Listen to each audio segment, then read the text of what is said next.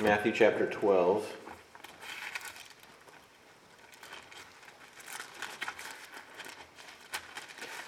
Which we are going to be talking a bit about rest. We talked last week about Jesus telling us to take his yoke upon us, to learn from him, the gentle, the lowly one, and find rest for your souls. You know, in the Old Testament, when Solomon built the temple and they finished they finished the temple. When they finished the temple, they put a sacrifice on the altar. And fire from God descended upon the temple, and the glory of the Lord filled the temple, symbolizing the presence of God, that He had come to dwell with His people. But then you fast forward and you read the book of Ezekiel, at this point, the people, had, the Judah, Israel had already been taken into captivity. Now Judah has been taken into captivity. The temple had been ransacked. And even though the temple had already been ransacked and burned and ruined by Nebuchadnezzar, Ezekiel makes a point to tell the people that the glory and the presence of God had departed from them because they, they had turned from him. They had broken the covenant. And God sent them into exile and revealed to them that his presence no longer dwelled with them, that he had gone back up to heaven on the wings of the cherubim that resided over the Ark of the Covenant. And the presence of God and all the prophets up until the Messiah, never is it recorded that God came back the presence of God came back to them. Not until the Messiah comes. God with us, Emmanuel, the prophesied one who would be God with us. The presence of God returns to his people. Then the Messiah dies. He's crucified. He's buried. He rises from the dead and then ascends into heaven. Then we see it happening again, just like it happened in the temple. As the disciples are gathered in one place, the glory of God in the, in the fire, shaped like little tongues, descends upon his people. Just like fire had descended upon the temple and the glory filled the temple, so now here in the New Testament, in the book of Acts, Fire descends upon his followers, the followers of Jesus, fills them, making, taking up residence in and among his people, revealing his presence in the new temple, the people of God, the church. But during the silent years of God, in between Ezekiel, the Messiah, and really, I mean, this this really occurred throughout all Jewish history. It still occurs today. Um, but particularly within those silent years where God's presence was in heaven and not on earth, so to speak. The sects of the, the Pharisees and the Sadducees was created. The people were not in Israel. There had been some people coming back, but there was no true king like there was before. There was no true prophet like there was before. The priesthood was all but worthless. Not to mention, God had already mentioned his presence was no longer in the temple. What good is it to offer these sacrifices? He already told the people, oh, that somebody would close the doors and stop offering all these sacrifices that I'm not receiving from you anymore because of your disobedience, because of your idolatry. You've turned from me. But yet the people still come into the temple, they offer their sacrifices, they do they pray their prayers, they do their religious duty. Even though the Lord had already made it clear to them that he's not accepting their their offerings. But the, the Pharisees and the Sadducees came in to fill a void that was among the people. By this point, they had been taken under Roman captivity. Roman government had, was presiding over them. Was, they would not allow a king. They had set up their own governors that some people would call kings back in that day. And the Pharisees and the Sadducees were there to create order among the people, religious order, to help the people keep following the law of God as Moses had told them to. And it was right for them to do so because the Lord Jesus had not come to establish the new covenant yet. And honestly, we, have, we give the Pharisees and the Sadducees a hard time a lot, but at the very beginning, there was, there was, there was good motives behind the Pharisees and the Sadducees. They wanted to lead the people when they were in their time of captivity again. they wanted to help the people see and love the glory of God. They also wanted to establish order among the people so that they couldn't just do that which was right in their own eyes. But as time progresses, these Sadducees and these Pharisees, they piled tradition and rules among the people in the name of the Lord, but without the command or the approval of the Lord. In a way, the people were compensating for the lack of presence of God. And that's really historically, and even in our modern day, you find people doing this all the time. Perhaps you and I, I've, I've had experience with this. Perhaps you've had experience with this. I know I've done this. But you, sent, you, you want to feel like God is with you. You want to know the presence of God, but for some reason you sense a void. So you try to fill that void with rules, with obedience, with traditions, with religious duties and disciplines. Because you can't really sing the song, Tis so sweet to trust in Jesus, just to take him at his word, just to rest upon his promise, just to know the saith the Lord. There's no sweetness in that because there's no rest in your heart. Because for years, we've just been trying to compensate for the lack of the Spirit in our lives by being good, by being right And in Matthew chapter 12, starting in verse 1, we start to see the presence of Christ breaking forth in the darkness of what has been piled upon people the miseries, the hardships, the, the traditions, the rules, the obligations that have been piled upon the people. The law of Moses was hard enough in its own regard.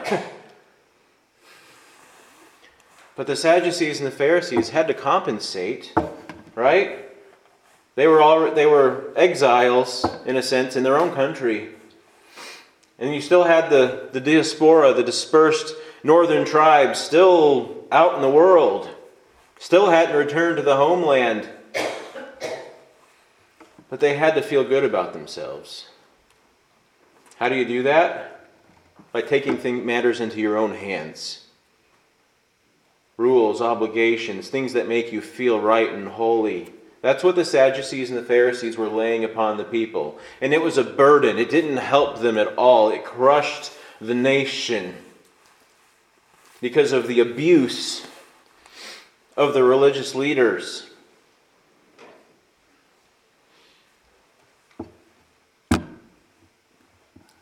And then Jesus comes in full of grace and truth. And he says to us, Come to me, all who labor and are heavy laden, and I will give you rest. Take my yoke upon you and learn from me, for I am gentle and lowly in heart, and you will find rest for your souls. For my yoke is easy and my burden is light.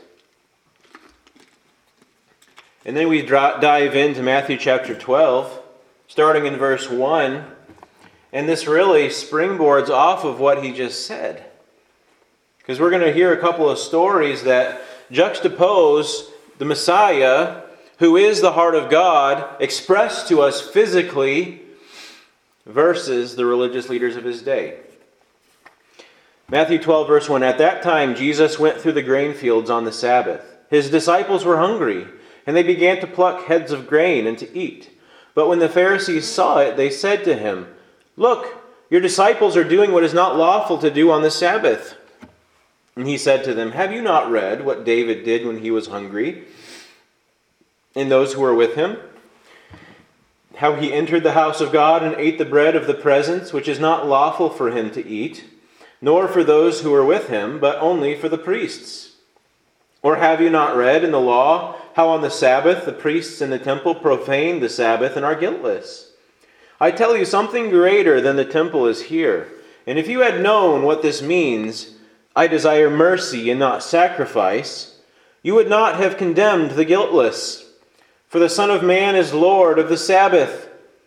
He went on from there and entered their synagogue, and a man was there with a withered hand. And they asked him, Is it lawful to heal on the Sabbath? So that they might accuse him. And he said to them, Which one of you who has a sheep, if it falls into a pit on the Sabbath, will not take hold of it and lift it out? Of how much more value is a man than a sheep? So it is lawful to do good on the Sabbath. Then he said to the man, Stretch out your hand. And the man stretched it out, and it was restored, healthy like the other. But the Pharisees went out and conspired against him, how to destroy him. Jesus, aware of this, withdrew from there, and many followed him, and he healed them all, and ordered them not to make him known.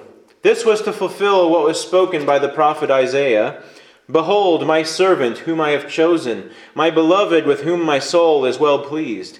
I will put my spirit upon him, and he will proclaim justice to the Gentiles. He will not quarrel or cry aloud, nor will anyone hear his voice in the streets. A bruised reed he will not break, and a smoldering wick he will not quench until he brings justice to victory, and in his name the Gentiles hope. And if you were to give this, I don't like to title my messages, but if we were to give this, this message a title, I would call it Piety Without Compassion is Empty. Piety without compassion is empty. And let's look at the words of Jesus here and the teaching of Jesus and the example of Jesus after we pray. Lord, give us your understanding. Come upon us. Give us sight that we may see, that we may not be those who have ears but do not hear. And Lord, I pray that there would be no ulterior motives in me or in the listeners, but Lord, that we might listen with pure ears, seeking to see what you have said, that we may trust in you, that we may follow you.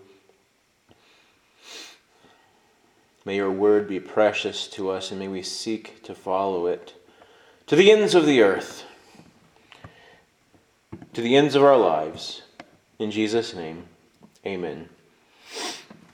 Now, we saw at the end of the last chapter, chapter 11, that Jesus just taught the people to take his yoke upon them and thus experience rest in their souls.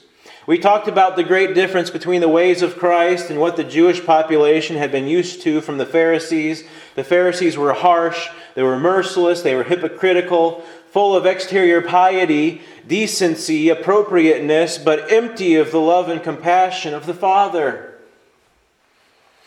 Philip said to Jesus in John 14, 8, Lord, show us the Father, and it's enough for us. To which Jesus replied, Whoever has seen me has seen the Father. The Father who dwells in me does his works. And throughout the life of Jesus, and in the death of Jesus, the birth of Jesus, we see the love and the compassion of the Father being made manifest to us in Jesus, the Son of God. Just to, just to look through the Gospels, to see the life that Jesus lived, the teachings that he taught, the justice that he brought forth, the mercy that he showed, the compassion that filled his every word and deed. You cannot help but to see the love of Jesus. And Jesus says in John chapter 14 if you're looking at me, you're seeing what I'm doing, you're, you're seeing the Father's works. You're seeing the Father's compassion. And it doesn't, even if you read through the law of Moses, I mean, this this was obvious even in the law. I mean, there were laws all throughout this, all throughout the, the law. For instance, There's, did you know that there's a law in the Old Testament that told the people if you're out working in your field and you drop a piece of equipment on the ground, you're not allowed to pick it up again? Seems obscure, but then it's followed up by so that if a sojourner or the poor come to glean in your fields, they will have something with which to glean with and get food for their bellies. Because a sojourner, they couldn't just stop at the nearest McDonald's. There, there wasn't stuff like that. The poor, they were everywhere. They relied upon the hospitality of God fearing people. So it, throughout the law, things like that are woven. Like if you drop a sickle on the ground, sorry, you can't pick it up. You've got to go all the way back home, get another one, start your work again. That one has to stay there for the people who come by and need it. There are laws like that all throughout the Old Testament showing the compassion of God that He is trying to pass on to His people. Through the law itself. It wasn't just rules to keep because God likes us to have rules. No, that's not what the law is for. The law is for holiness and compassion. Even in the Old Testament, where people talk about the harshness of a, of a cruel God, you see his compassion, even in the law, but the people by and large missed it, especially the rulers. And today we're going to take a look at the Jesus that we serve, doing some works that would have been considered scandalous and sinful in his day. Not because Jesus actually committed sin. We must establish that. Jesus did not sin. If he had sinned, he would not be the spotless Lamb of God who can take away the sins of the world. There are people who are saying Jesus didn't live a perfect life. He just but he did set a good example. No, he lived a perfect life and our salvation rests upon that fact. But by and large, in every generation, religious sects tend to overprescribe in terms of holiness. Have you ever felt like you or a loved one was getting overprescribed medication? Like the doctor was telling you to take more things than you really feel like you actually needed? You look at your little pill container and it's just, it's bulging. You can't even close the lid anymore on it. You know, sometimes you, or at least somebody you know, has been in a situation like that. And really, I mean, studies do show that it is an epidemic in the United States that people are just being overprescribed on medication. And we are taking way more than we actually need, and it's making us sicker. but we're not here to talk about the problems of our nation and our medical industry. We're here to talk about the scriptures.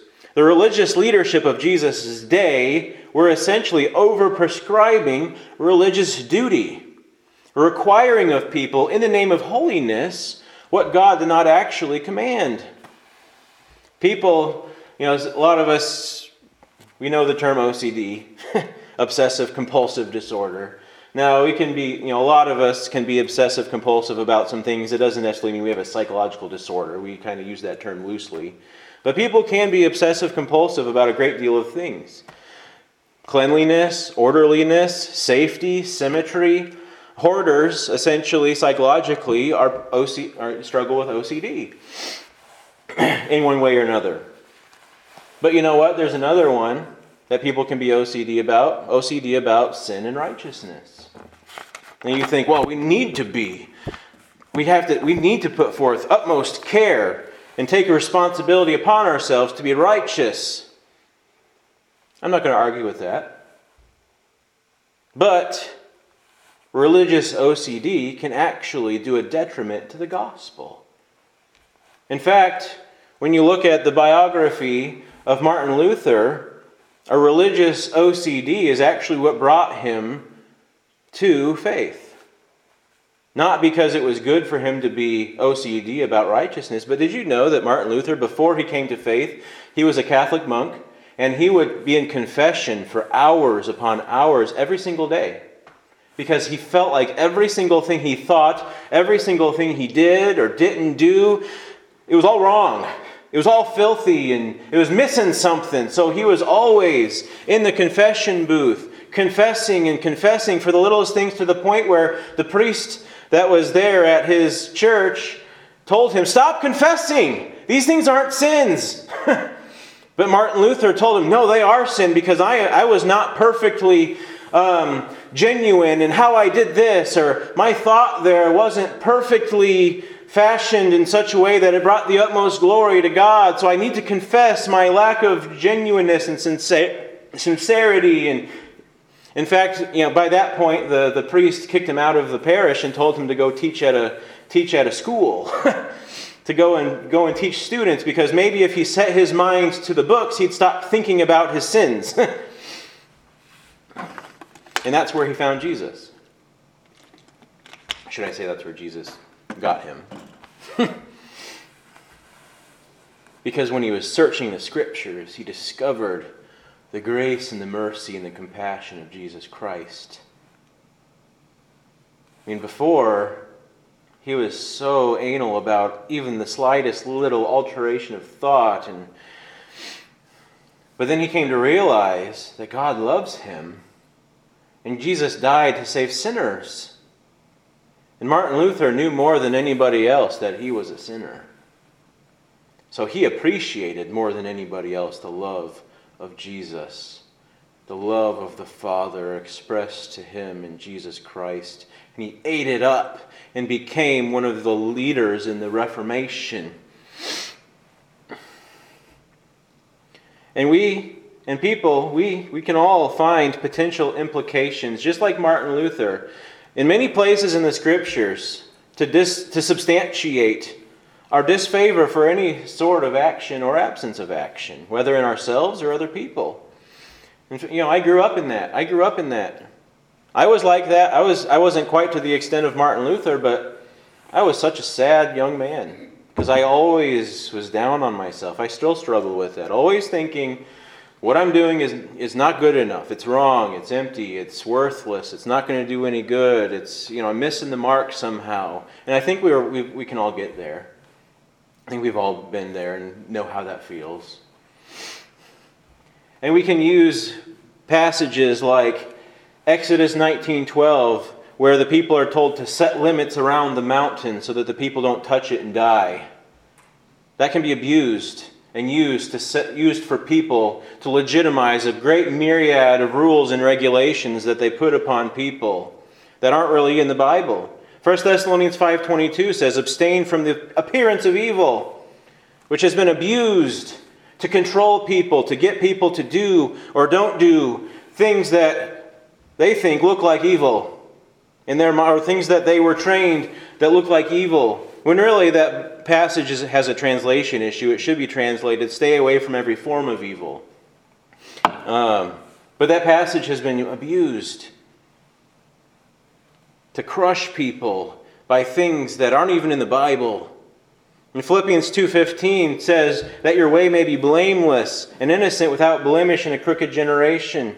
And that word blameless Oh, I can blame you, so you're not blameless. I can point something out in you, so you're not blameless. You need to repent and do what I think you need to do. Because I'm pointing out something that looks like something that I don't like.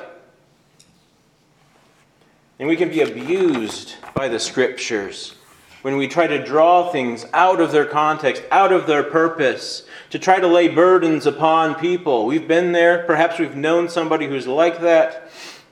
I mean, all sorts of things that are that people do they're not in the scripture from requirements to use holy water for, to requirements to wear holy underwear. That's a real thing. That aren't in the it's not in the scriptures. But people are this burden these burdens are placed upon people in the name of holiness but not under the authority of god and lack comp- the compassion of God and Jesus. But Jesus enters the scene here in which people have suffered for generations at the hands of the religious body that has overreached their proper authority concerning morality, bypassing what Christ what the scriptures make clear in Romans chapter 14. If you want to look there really quick, Romans chapter 14 verses 1 through 4. Romans chapter 14, verses 1 through 4 say, As for the one who is weak in the faith, welcome him, but not to quarrel over opinions. In other words, If you see somebody who's new in the faith or has some sort of sensitivity in the faith, don't take advantage of that to make them believe the things that you want them to believe. Because maybe they have a void, maybe they have a hard past, and you look at that, them as an opportunity to get them to be formed into your image, according to your opinions. Verse 2 One person believes that he may eat anything, while the weak person only eats vegetables. Let not the one who eats despise the one who abstains. Let not the one who abstains pass judgment on the one who eats, for God has welcomed him. In other words, let people be different than you. Everybody doesn't have to see things the way you see them.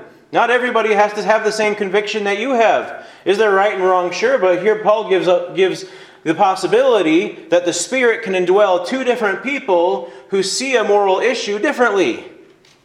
As long as the scriptures uh, don't cast judgment on the situation specifically. There's room for difference. Paul makes that clear. But then he says in verse 4 Who are you to pass judgment on the servant of another? It is before his own master that he stands or fall, and he will be upheld, for the Lord is able to make him stand. He's making the point. We cannot overreach our authority over people and treat people like they are that they are answerable to us because they're not. People are answerable to God. And we need to treat people as though they will stand before God because it is God before whom they will stand. They will, they will never stand under our real authority, in a sense.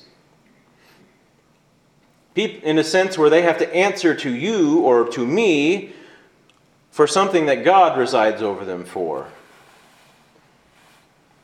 And the religious people of Jesus' day have essentially tried to replace the presence of God, replace the Holy Spirit, and they have treated their brothers and sisters as though they were responsible to them, as though they were their moral mediator, rather than leading the people to God, to whom they must give account. We must be, take care that in all of our pursuit of holiness for ourselves, for our brothers and sisters, because we need to rebuke, we need to exhort, we need to edify each other in holiness, to stir one another up to love and good works. We must take care that in all of these things we are pointing people to Jesus, not trying to take them under our authority as though they were answerable to us as though they had to agree with us in order for them to be right. Jesus himself finds himself under the microscope of judgment by the religious leaders concerning Sabbath regulations. Back to Matthew chapter 12. Let's read this story once again. Matthew 12. At that time, Jesus went through the grain fields on the Sabbath. His disciples were hungry, and they began to pluck heads of grain and to eat. But when the Pharisees saw it, they said to him, Look, your disciples are doing what is not lawful to do on the Sabbath. Okay, so right now, the Pharisees aren't necessarily accusing Jesus of anything because Jesus isn't really the one doing this, it's the followers of Jesus that are doing this. Now, a rabbi was, was responsible for his disciples in the Pharisees' tradition, in Jewish tradition. That's it's still true. So the Pharisees come to Jesus and they said, "Jesus, we see your it's a, it's the Sabbath day, and your disciples are in the grain field plucking grain. That's not lawful. The Bible says not to do that." To which Jesus replies, "Have you not read what David did when he was hungry, and those who were with him?" how he entered the house of God and ate the bread of the presence, which is not lawful for him to eat, nor for those who were with him, but only for the priests? Or have you not read in the law how on the Sabbath the priests in the temple profane the Sabbath and are guiltless?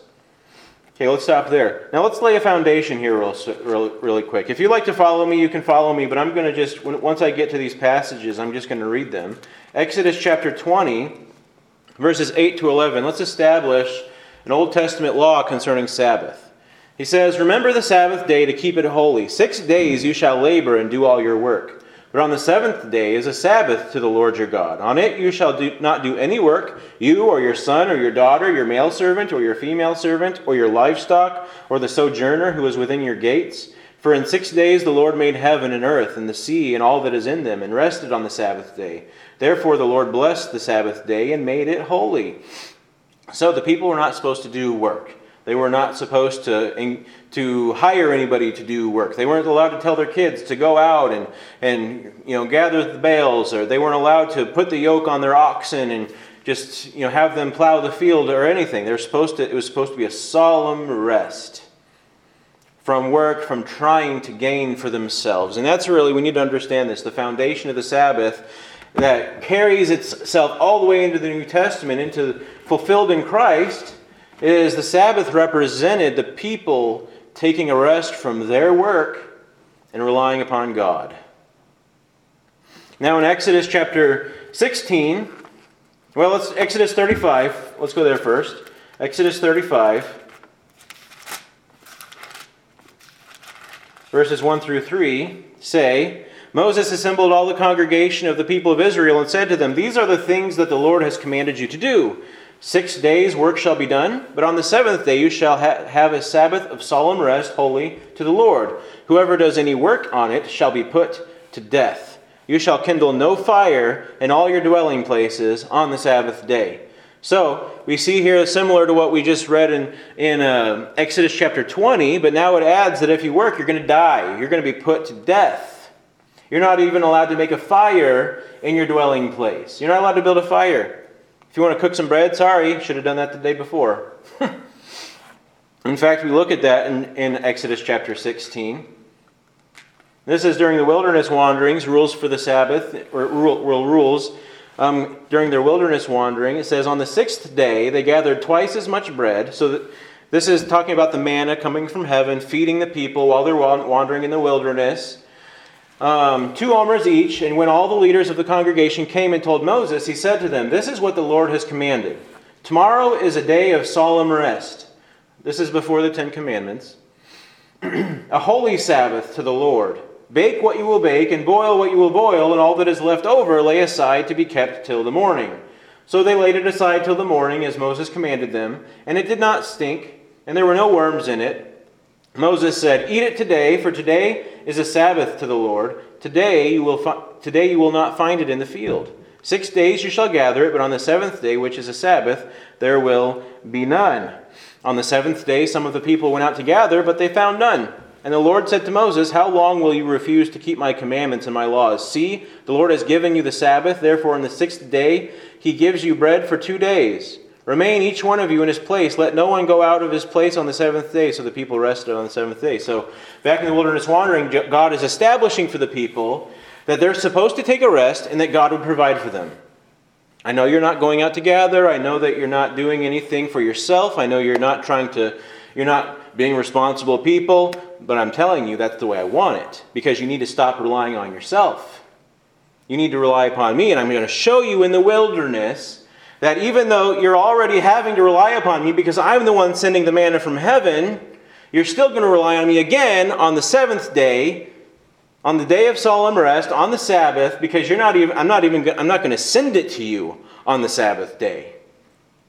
And if you try and wait, if you try to go out and get it, you're not going to find it. Because I'm not, I'm not blessing your work on my, on my Sabbath. I'm blessing my work for you, and I want you to see it by seeing how I provide for you, even though you're taking a day off. So this, all of this has gospel implications. God is not blessing your work, He's blessed His work. We enter into His rest, and therefore He blesses the works of our hands.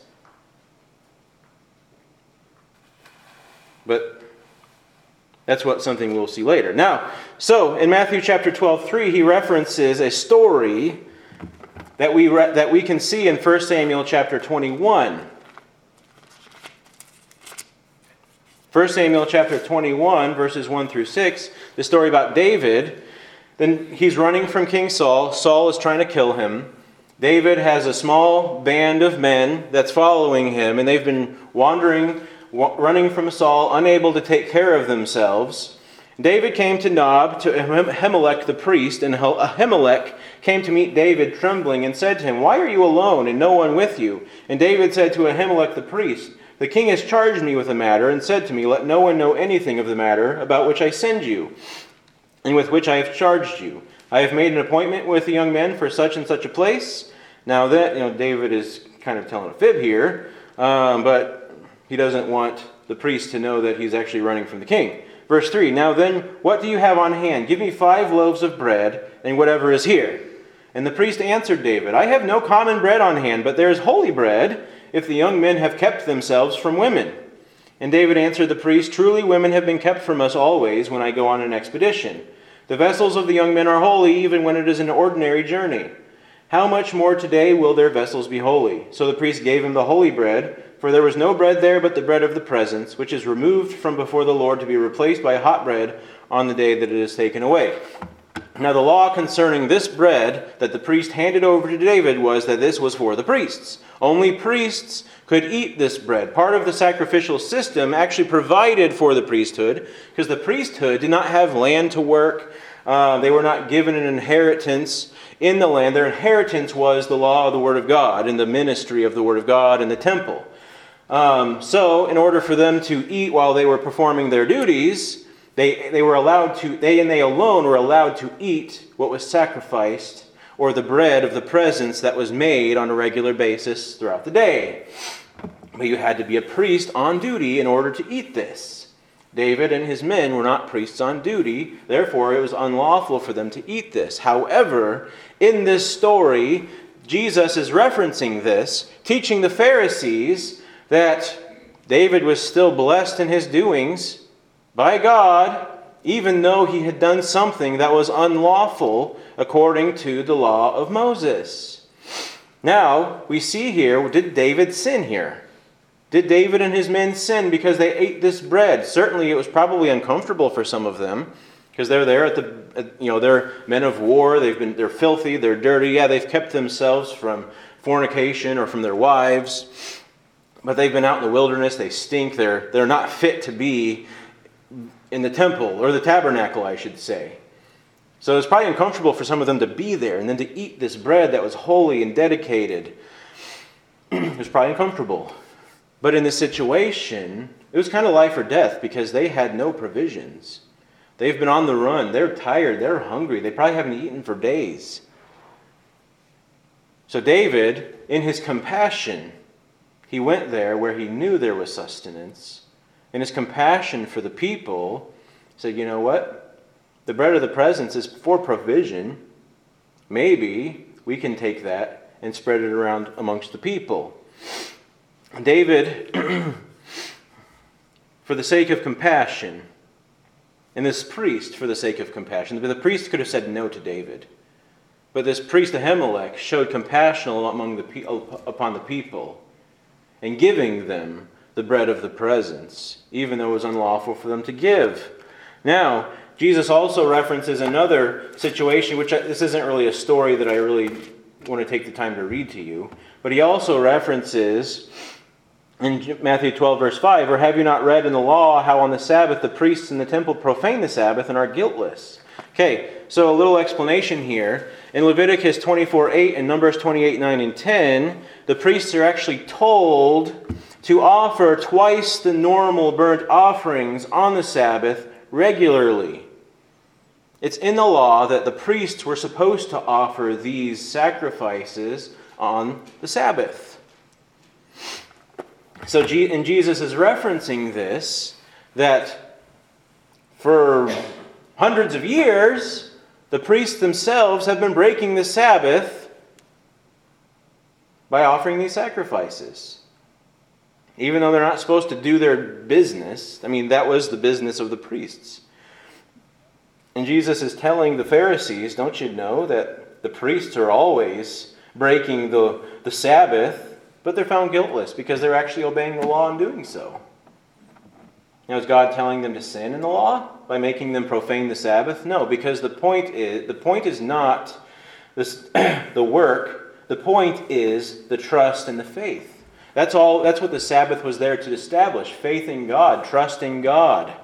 Because you, I mean, think about this day. I mean, we live in a small farm town, but this is their whole nation. In a small farm town, you find real men, right, who are responsible, who get out, they work, they get their hands dirty, they have bloody knuckles, dirty, filthy hair, because they're out in the fields, and that is their life, that is, the, that is their identity. It's hard work. It's hard for them to take a day off. You know how that feels, especially if you've been in the farming industry. It's hard to take a day off. Everything needs to work. Everything has to be taken care of. Animals, fields. You know, sometimes the weather's been horrible and Sunday is the one day that I can go and do this. It's hard to take a day off. It was not different for these people. It was always hard to take a day off in the agricultural industry. but the people had to. It was in the law. Why? Because they needed to trust God rather than themselves. That's what the law was there for to establish, to establish a tradition of trust, so that the people could be ready to see it all fulfilled in Jesus Christ. That was the point. The point was not that God just didn't want sacrifices to be made or you know work to be done. The point was faith. And in order for us to put our faith in Christ, we must cease from our works. That's biblical. That's what we see in, the, in Hebrews chapter 4. Um, but verses 9 and 10, Hebrews 4, 9 and 10, I'm going to read that real quick just so you have a reference point.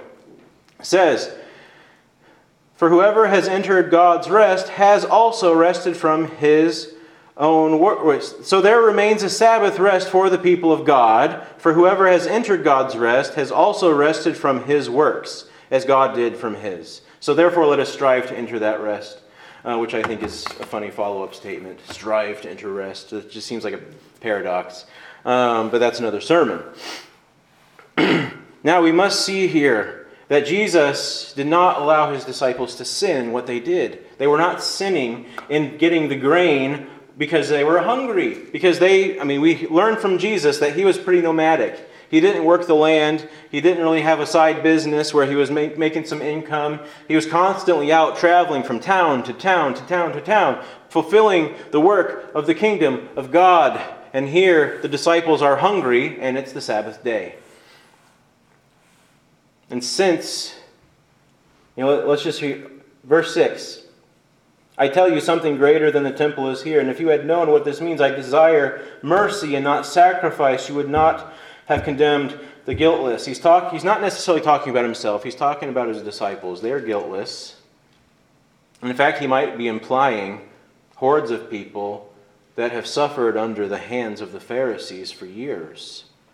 If you had known what this means, I desire mercy and not sacrifice, you would have not condemned the guiltless, because they would have had a heart of mercy. They would have seen the disciples of Jesus are hungry, they're famished, they've been following Jesus. I mean, their whole life, you know, the whole life for three years was like a big boot camp. um, and they were guiltless. And he quotes here Hosea chapter 6. And I want to back up a little bit in Hosea. You don't have to follow me, I'll read this to you. Chapter 6, verses 4 to 6.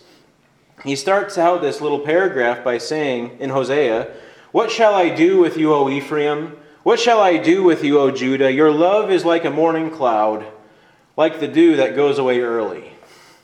So he's criticizing them. He's comparing their love to something that you see it for a second, but then you turn around you turn back and it's gone. That was like the love of the, the people here, the love that was found in Judah and Ephraim. There was an appearance of it, but then before you know it, it's gone. Therefore, I have hewn them by the prophets, talking about cutting them down, cutting them down. I have hewn them by the prophets. I have slain them by the words of my mouth. My judgment goes forth as the light. For I desire love and sacrifice, the knowledge of God rather than burnt offerings. We see here the priorities of God on display, fulfilled in Jesus Christ because Jesus does not condemn the guiltless, because he knows their need. He sees their need. They weren't, in fact, they, they didn't kindle a fire. Okay, maybe it would have been different if they had kindled a fire, but here they were just plucking grain off of these stalks and eating it.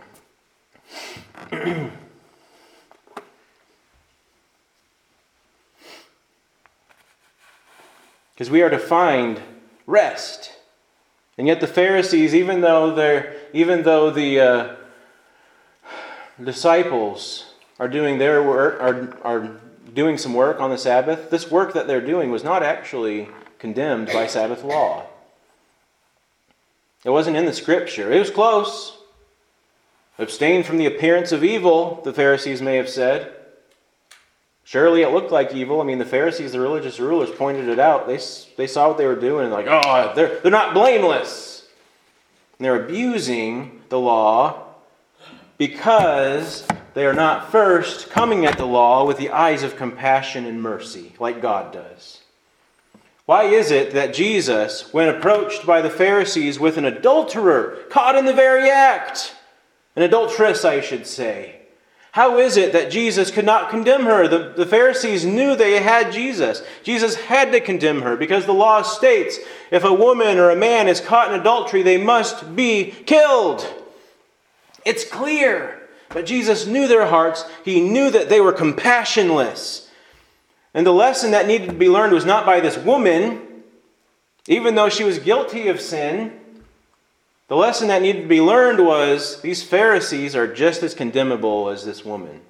And in his great mercy, he said, one, he, is, he upheld the law. He did not say, no, don't kill her. He said, okay, whoever hasn't sinned, cast the first stone. He pronounced judgment on the woman for her sin. He allowed a stoning to happen under the, under the stipulation that those who participated were also guiltless. In his great wisdom, he just obliterated them. They thought they had him cornered. Oh, I just love to see the wisdom of Jesus. But his wisdom and his approach to even clear commands in the law is shrouded by compassion and by mercy and love and peace. And he tells the woman, Does anyone here condemn you? She said, No. He says, neither do I condemn you. Go and sin no more. So he admitted that she had sinned because he said, Don't sin anymore. But he also told her, I'm not going to condemn you because I'm a God of grace and mercy. You are suffering at the hand of merciless and unjust rulers. And then we also see a distinction here, and this won't take long. And starting in verse 9 of Matthew chapter 12. And he went on from there and he entered their synagogue. And it, I think it's funny how it makes a point to say their synagogue. And a man was there with a withered hand. And they asked him, Is it lawful to heal on the Sabbath? So the Pharisees see Jesus enter the room and they take opportunity because they see this crippled man and they ask Jesus, Is it lawful to heal this man on the Sabbath? You who are full of mercy, is it lawful to heal this man on the Sabbath? You know, he says, so that they might accuse him. And he said to them, puts it back in their court, which one of you who has a sheep, if it falls into a pit on the Sabbath, will not take hold of it and lift it out? Of how much more value is a man than a sheep? So it is lawful to do good on the Sabbath. Then he said to the man, Stretch out your hand. And the man stretched it out, and it was restored, healthy like the other. So we see again the actions of Christ, our Sabbath rest filled with mercy and compassion to this person. There was nothing in the law that said you couldn't heal somebody on the Sabbath. But the Pharisees and their traditions and the rules and their hedges had forbid even goodness. Even you couldn't even keep the law on the Sabbath and being good to your neighbor and helping your neighbor in his need. All in the name of holiness they had obliterated mercy from the presence of the people. So all the people could see his rules and regulations, and they couldn't see love and compassion. And we juxtapose Jesus in this story with verse 14. We see the Pharisees, but the Pharisees went out and conspired against him how to destroy him. they couldn't justify the healing of a man, but they could justify the plot to murder somebody on the Sabbath. Clear hypocrisy coming from a heart that lacks mercy, a heart that lacks the love of God, and all they care about is rules and traditions and appearances and, and appropriateness and piety. But they don't care about compassion because compassion doesn't always look pious. Love doesn't always look straight and orderly. Love can sometimes look like a mess. That's how relationships are, aren't they? They're usually a mess. Does that mean we don't engage in them? Some of us are lonely on our own record. We're lonely because we don't want to get into a relationship where there's intimacy and transparency because then people might see who I really am and you know all the but when love abides, there's intimacy, when people see the real you and the real struggles that you have, the people accept you, they bear one another's burdens, they don't condemn you because you answer to God, not to them. Ah, if only we could love like Jesus loved, there could be a church that looked like what God wants it to look like. You can't have transparency without love, though, because if you have transparency without love, then what you get is gossip and slander and accusations and bickering. But if you have transparency with love, then you have mutual upbuilding and edification, needs being met, people being driven towards the kingdom. Oh, that's where the real work happens when there's love and compassion among God's people. But when that's not there, everything falls apart. You can't do anything for the kingdom because it all revolves around love and compassion, even the law. And I just want to conclude this by pointing you to the love of Jesus. 1 John chapter 4. 1 John chapter 4, starting in verse 13. By this we know that we abide in him, and he in us, because he has given us of his Spirit.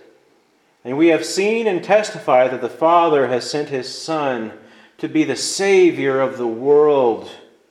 Whoever confesses that Jesus is the Son of God, God abides in him, and he in God. So we have come to know and believe the love that God has for us. God is love, and whoever abides in love abides in God, and God abides in him. By this is love perfected with us, so that we may have confidence for the day of judgment, because as he is, also are we in this world. There is no fear in love, but perfect love casts out fear. For fear has to do with punishment. Whoever fears has not been perfected in love. We love because he first loved us. So when we come to the scriptures, what are you looking for? Are you looking for more rules to follow? Sure, we, we do need to be concerned about living rightly before God. But if we have not love, nothing but a sounding brass. You have the piety and the, the zeal to be burned at the stake for Christ, but have not love, your sacrifice is worthless. 1 Corinthians 13. We must start with love, otherwise, everything else lacks a foundation because Christ is our cornerstone, and everything that Christ did was rooted and established in the love and compassion of the Father. So if we will not follow him in love and mercy and compassion, then we're not really following him.